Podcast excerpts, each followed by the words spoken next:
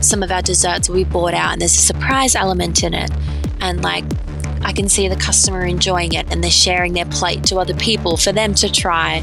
And, you know, it just brings me so much joy and happiness to see other people enjoy my food. I am honestly in awe of any young person who opens their own bricks and mortar business. I am in awe of the number of decisions that have to be made, the enormous commitment of time, of money and just the I don't know, is terror too strong a word? just like the the bravery of putting yourself out there uh, in a physical space and showing who you are on a plate.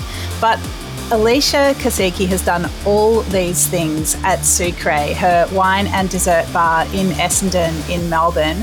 It's a thrill to have her on the show. Elisha, welcome to Dirty Linen. Hi, thank you so much for having me. That's such an amazing introduction, and it's honestly such an honor to be here to talk to, with you today. Thanks, mate. Well, it's great to have you on the show. Um, what do you want people to see, feel, and experience when they come to Sucree? I guess for me, opening my own dessert bar was to be able to share my knowledge and experience that I have learned over the years. Um, and for me, food is an experience and it tells a story. And every dish that I create, there's a bit of a story behind it. So I want people to be able to enjoy not only the food, but the atmosphere and I guess explore the food industry and enjoy it as much as I do. I love that. Well, give us an example. I mean, what is a dish that you'd love to highlight and a story behind it that comes through? Um, well, the dish that's very popular at the moment is the apple to my eye. So for this, the actual dish itself replicates uh, the look of an apple. So it looks like a green apple, looks very much so real. And what it actually is, is a brown butter mousse, and it's got an apple compote on the inside. And it's been glazed with the green color glaze, and it has the chocolate edible stick. So it very much looks though it's real. And for me, it's, I guess, the deception that people have when they're looking at it because they look as though that it's real. They go, they try it. I had people calling my work phone asking if it was actually a real apple or not. So I guess it's getting people talking, getting people to understand that you can make anything look real and actually make it, you know, enjoyable and an experience for guests. Yeah, well, I suppose, you know, the great desserts often have an element of surprise. Uh, it is so, such a creative pursuit, and there's the ability to create an illusion. And then there's that sense of wonder, almost childlike wonder, when you cut into something that looks like an apple, and inside there are all these, you know, sweet layers. Um, yeah. Yeah, it is an experience. One thing that I love about your menu is that you bring your Turkish heritage into it. Can you talk about that side of it and perhaps some of the savory dishes?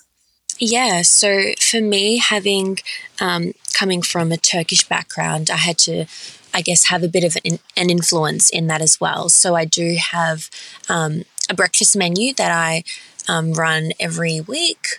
And I have some Turkish dishes on there to bring out my heritage because growing up, I'd cook with my grandmother a lot. And I guess that's where my passion for food initially came from. Um, so we do the Turkish menemen, which is also a very popular dish. We do the sucuk and eggs, and I have a Turkish um, dessert on there as well. So we do the Turkish kunefe, which is a hot dessert, and it's a bit of a twist because it's got a bit of savory and sweet in it as well. Um, but for me, growing up, food was very much a bringing the family together. Like our family dinners were always 20 people and above and I guess to see the happiness and the joy that food brings to my family, I wanted to be able to share that and to bring other families together and, I guess be the topic of discussion. Tell us more about your grandmother. So, my grandmother um, was born in Turkey, had come to Australia after being married to my grandfather, and, you know, having five children, she was always a very busy lady, but food for her, she would always cook. And I guess every time you'd walk into her house, she'd always have so many different things on the go. And my love for desserts and sweets had come from her because you know, she would always be baking different things and I'd always be interested in asking her questions and she'd always be willing to show me. And that's where my love and just, I guess, when customers come to my restaurant and when my chefs or my waitresses come out and are explaining the dishes, the message of, you know, what exactly is on the dish is relayed to every customer. And that just shows the passion and the love that we all have for the food that we serve. So I just wanted to make sure that that same message was relayed as it was to me when I was younger. Mm, so beautiful. You know, my first food writing job ever was in Turkey. Um, it, I was I was a travel writer for Lonely Planet, a travel publisher, and they started doing guides to world cuisine. And one day, my boss said, "Dani, we need someone to go to Turkey to eat." And I thought, hmm, I reckon I can do that. So honestly, if I think back on it, I was very underqualified to write a book about Turkish food. But what I did was traveled around the country, eating, talking to people, you know, really dove in, even learned enough Turkish to chat about food. Uh, don't ask me any now. Um, but I really, I mean, I just fell in love with food writing that very first day in Istanbul, where it was about, you know, just someone told me about this great guy that was making yogurt and there was this amazing kebab down a laneway and it was just this um, I was really often running with my food adventure, and yeah, it really became addicted to food writing in the very first hour that I was doing it. So yeah, and I and I definitely um, can relate to what you're saying about your grandmother and just using food to bring people together and to connect, uh, but also the detail and pride that's in some of those dishes. Very, I guess, seasonal and ingredient based, but just um, yeah, such a such a sense of heritage and connection. Um, so, yeah, I really feel that. Yeah, I mean, for me growing up, we were always told that we always had to eat everything my grandmother would bring us because I guess going to her house, you'd leave so full. Like Turkish people and um, I guess European people um, will just like give and give and give and give and give. And you would always like go there for one thing and leave with like 10 other things should always just feed us until, yeah, we needed to undo our buttons on our jeans or whatever it may be. But yeah, no, I cherish the memories that I have with my grandmother because, you know, memories like those are ones to cherish and to pass on to future generations as well. Yeah, beautiful. So, Elisha, I, I really, you know, can feel this connection you had to food growing up. How did you turn it into a career? Um, well, for me, from cooking with my grandmother, I had started with this passion and I had always dreamed of becoming a pastry chef and then one day opening my own dessert and wine bar. So, finished my studies at high school, went on to studying at William Angliss. I did my certificate four in patisserie from then, um, while studying, I was doing some work experience at Om Nom Dessert Bar with Christy Tania. Um, so I was there for a couple of months doing some work experience and was very fortunate enough to be able to get a job in the industry from there because it's very hard to be able to gain experience but with not much on your resume with regards to being in the actual kitchen. So I was very fortunate enough to be able to be part of her team. Then from there, I wanted to go into the bakery patisserie side of things. So I got a job at Burch and Purchese Sweet Studio on Chapel Street with Darren. Um, very much different to Om Nom, as Om Nom was a restaurant and Burch and Purchese was a cake shop. So it's very different, um, I guess, industries within itself. And enjoyed my time there. We would do gâteaux and cakes and chocolate figurines and so many different things that I'd learnt along the way. Then I had missed the rush and the push of service and challenges. So I was like to myself, I've always wanted to be challenged, and the best way to push myself was to apply for a two chef hat restaurant. And I was very scared because of, I guess, the stigma behind working in restaurants like that. But I was 18 at the time.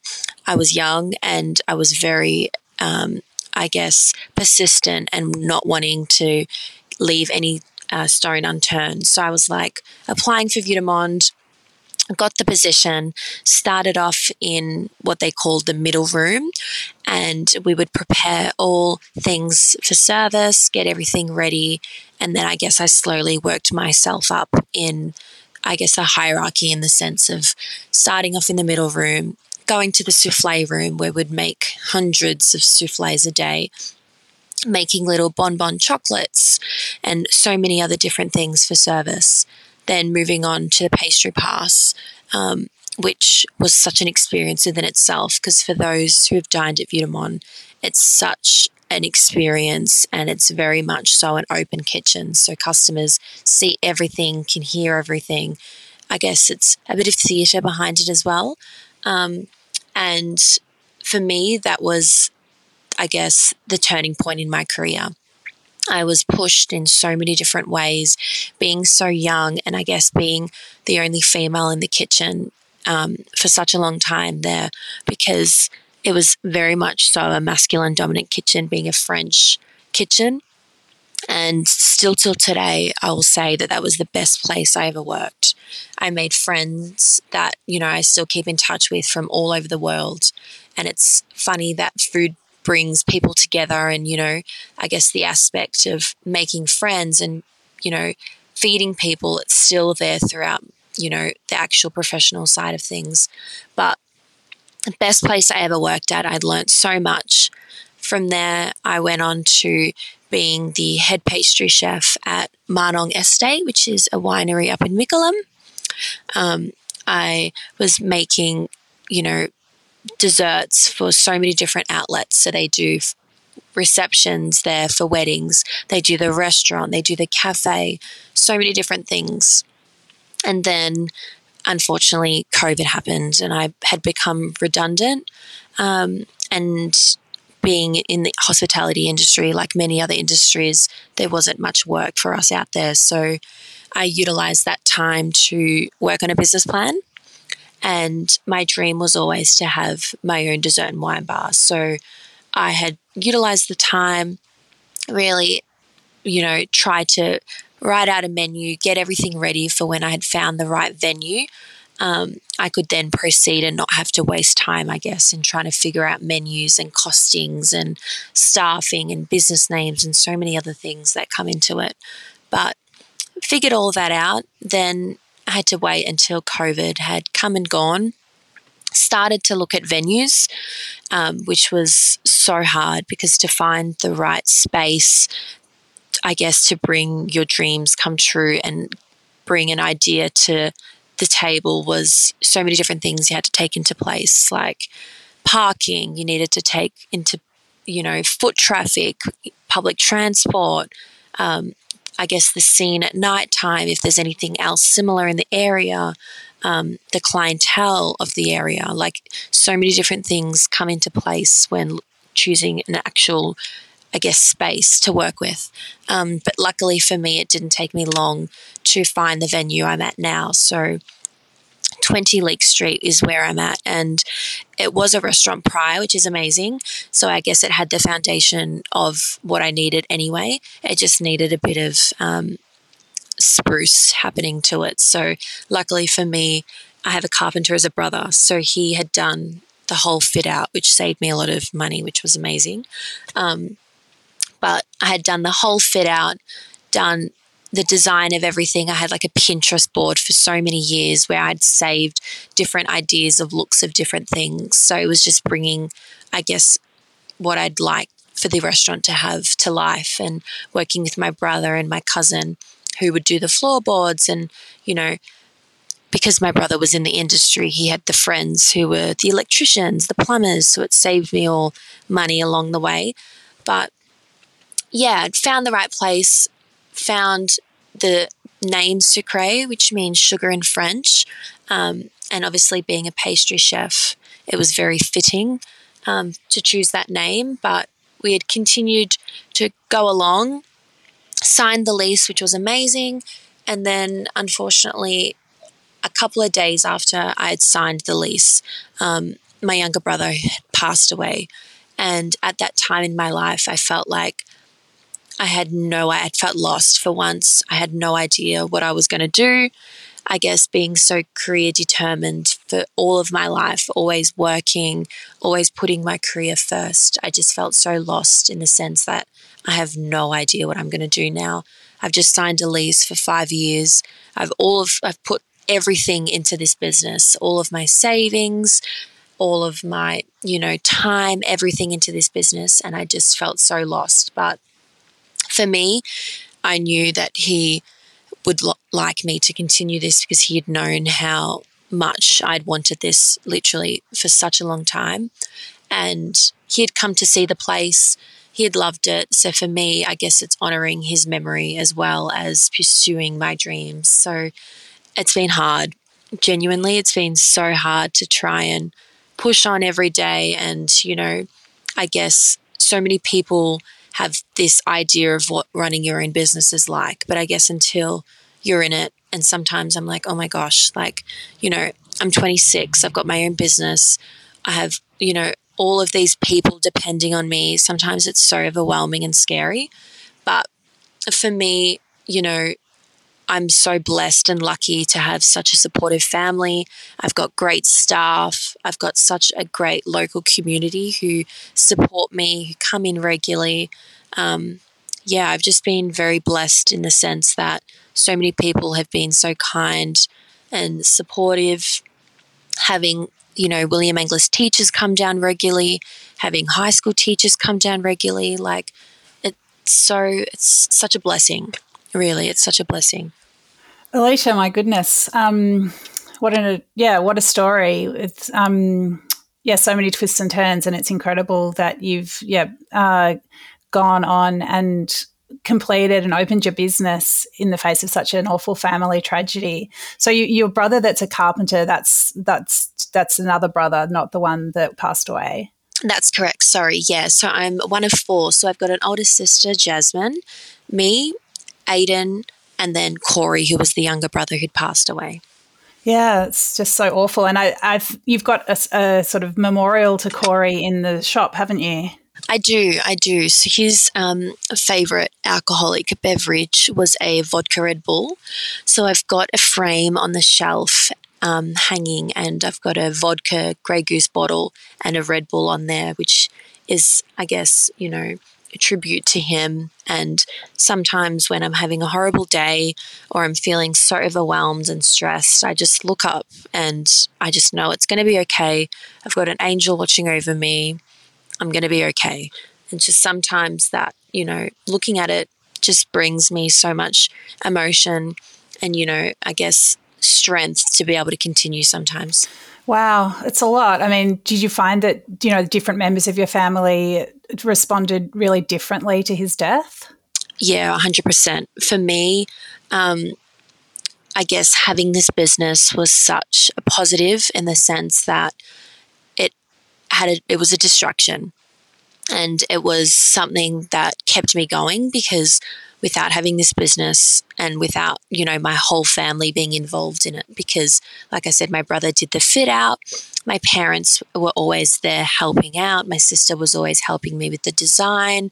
So it was a huge distraction for the whole family. And still till today, you know, my parents will always pop by. Dad's always on the dishes helping me out, which is so kind. Mum's always coming through and seeing if I need anything.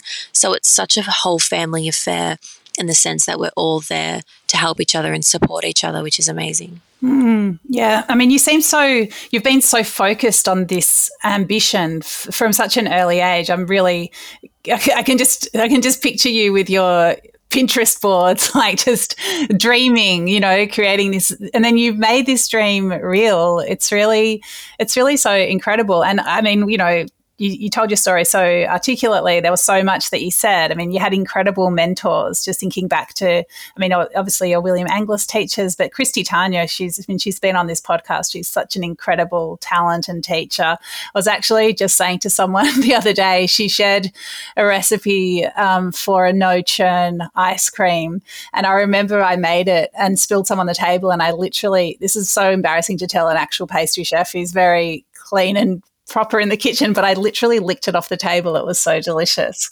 Uh, she's incredible. Darren Purchese, we had recently on the podcast, also, you know, so creative. So it's just, you know, you just kind of couldn't imagine trying to list off the skills that he's got.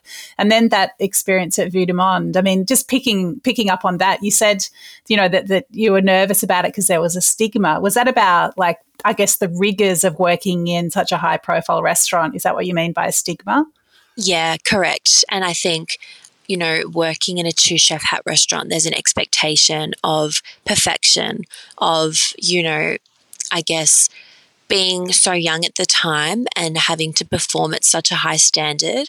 I was so nervous. I was, you know, I guess worried that I wasn't you know, at that standard of where the food needed to be. But for me, it was a challenge. And I knew that if I worked hard and, you know, I showed up and I showed that, you know, th- this is what I want to do, this is at what level I want to perform, you know, they would see that. And they did. And, you know, for a long time, I was always working. Like when turning 18, everyone goes out, has the celebrations. I was always working. And, you know, looking back, missing family events, obviously being in the hospitality industry, our busiest periods are over the weekend. So, missing family events over the years was so worth it to get to where I am today. And I guess for me, I'm so thankful to all my mentors because all of them have taught me something different which I've now implemented into my own restaurant. And, you know, to see how some of them had started not even in the industry, they'd started doing something completely different and then they've built themselves up to where they are now is, you know, so amazing. And I guess for me, I, you know, inspire to be something like that because if I could be something to be able to share my knowledge to the future generation, you know, I guess I've done my job.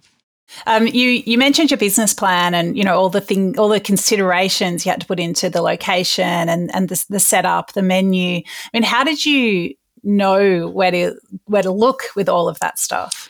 I guess initially you don't really know.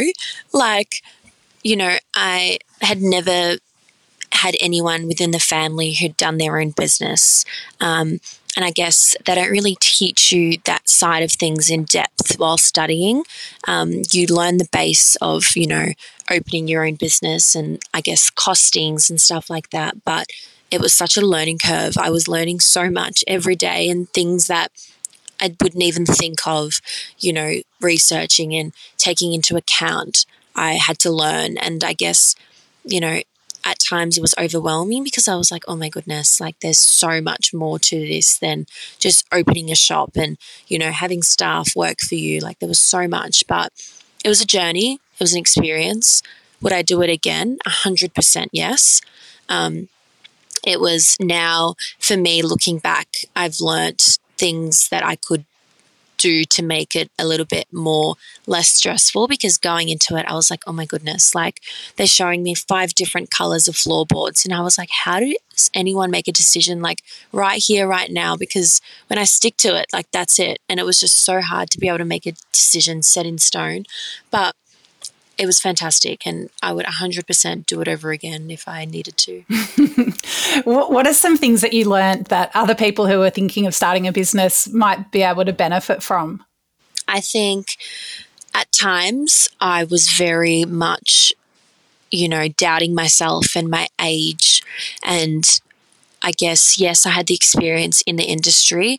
I was still young. I was still, you know, unsure of so many different things because I guess being so young, you doubt yourself. And in reflection, I was like, if anyone else can do it, why can't I?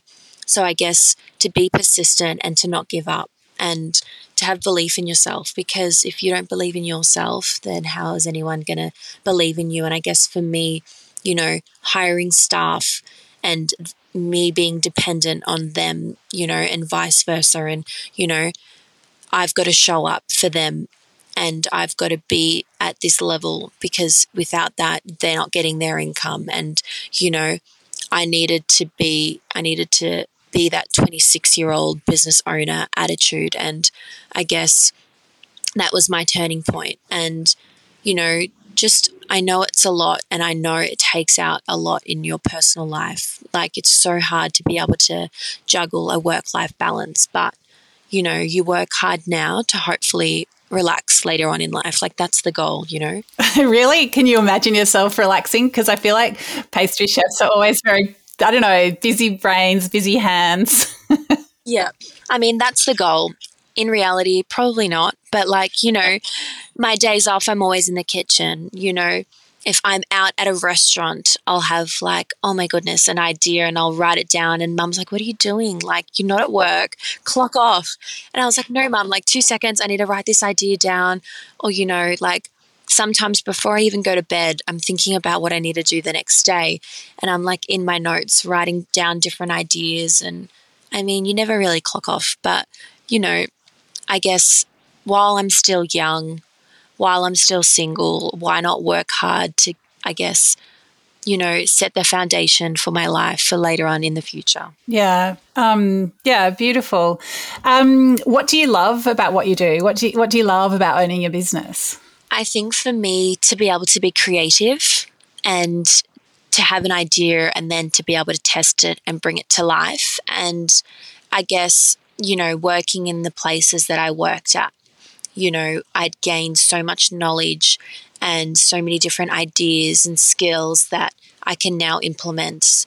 And it's so nice to see customers react to desserts when they're placed in front of them and to see them enjoy it from the kitchen and see how happy they are. And it's a topic of discussion. Like, you know, some of our desserts we bought out and there's a surprise element in it. And like I can see the customer enjoying it and they're sharing their plate to other people for them to try.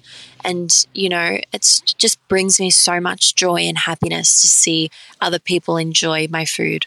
Wonderful, Elisha. I mean, a lot of people that have had, you know, a, terrible shock and trauma in life, like you have with the death of your brother Corey, it really, I guess, helps them focus or they they find meaning somehow out of all this this sadness and devastation. I mean, is there any, I guess, lessons that you have been able to draw from this really sad thing in your life? Yeah, I think that nothing's guaranteed. You know, we don't know what tomorrow brings, we don't know what the future holds. So I guess living life for the moment and, you know, not taking anything for granted because for me, family is my life. Like, I adore my family. We are so close. And to have to go through what my family went through was something that I would never wish upon anyone. But if I'd learned anything, was that to strive, to work hard, to enjoy the moment for what it is, and to not worry about things later on down the track because it's not guaranteed. Nothing's guaranteed. And, you know, just to really enjoy life. That's something that I now live by because, yeah, you don't know what's going to happen tomorrow and you don't want to live life having regrets of not doing something because of you being afraid or you being unsure. Mm, yeah, really hard one lesson, but I think really, really wise words. Um, Elisha, next next time I, I come in, I know you've mentioned the the amazing green apple, but what else would you like me to try? Um, I would love for you to try the kunafe. Yes, I'm a bit obsessed with hot cheesy goodness when it's especially with a bit of sweetness. yeah, no, it's so it's such an interesting dessert and I guess a lot of my customers are unsure about it and they order it and they leave so happy because they're like, how can it be a dessert but have like the salted mozzarella in the inside? Like, how does that work? But I'd love for you to come down to try that. Um, and also, at the moment, I've made so many different flavor macarons.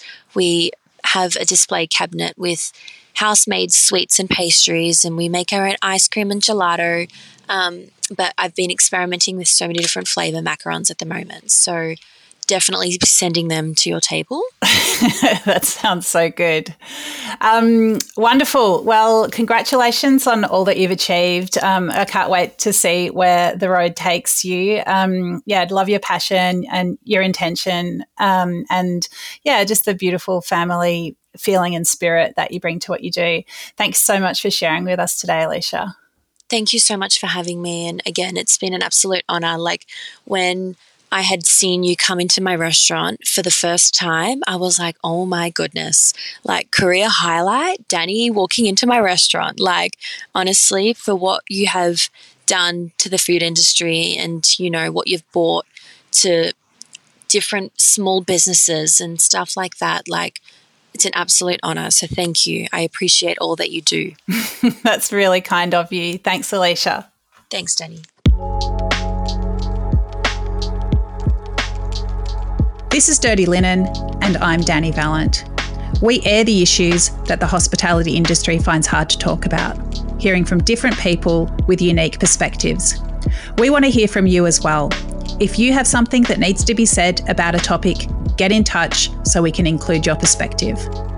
Contact us at dirtylinen at deepintheweeds.com.au or hit us up on Insta at Dirty Linen Podcast. We can't wait to hear from you this.